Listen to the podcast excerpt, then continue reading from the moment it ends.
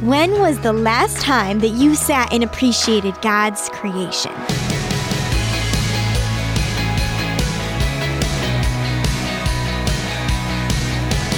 Hi there, I'm Natty Anderson, and you're listening to Unlocked, your daily key to unlocking God's Word in your life. I go to work every day at 7 a.m., and I won't lie to you, most days I'm half awake, but occasionally I just have to stop and stare. The sky this time of year is still pitch black, and the stars are still shining up there like little pinpricks in the sky. And the moon is so massive, it makes all the trees in my yard gleam. And everything is so quiet, as if it like hasn't even realized that I'm here yet. And I can't help but thank God for these little moments.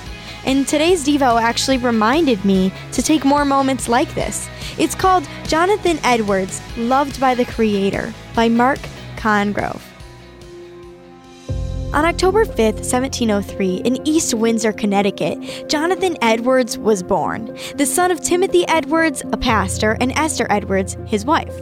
Young Jonathan soon found himself surrounded by 10 sisters who, because of their average height of six feet, came to be identified by the townsfolk as Timothy's 60 feet of daughters. Jonathan was a gifted child and progressed easily through his father's rigorous homeschooling and, at a young age, came to trust Jesus Christ as his Savior. From very early on, Jonathan was worried about his relationship with God.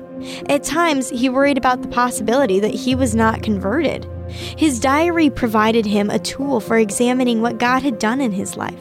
As he approached his 19th birthday, he even wrote his resolutions, a series of instructions for life and guides for personal examination.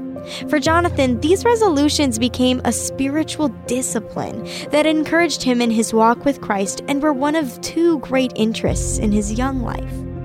The second area of young Jonathan's interest was the creation around him. He was fascinated with the star studded sky and God's bountiful display laid out in nature.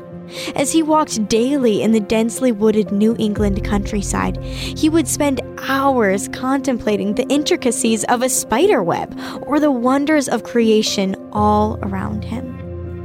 But Jonathan's curiosity and delight in God, his works, and his world lingered long beyond his teenage years.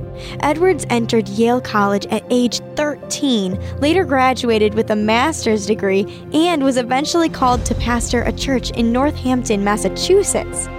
Like Jonathan Edwards, we as Christians can take great comfort in God's love for us in Jesus, reveling in the beauty of the universe He made and knowing that He walks alongside us no matter what challenges we face in our walk with Him. So let's talk about this a little bit more. Jonathan Edwards grew in his faith by reflecting on his Creator while spending time in nature. Consider setting aside some time each day to think about the wonders of creation.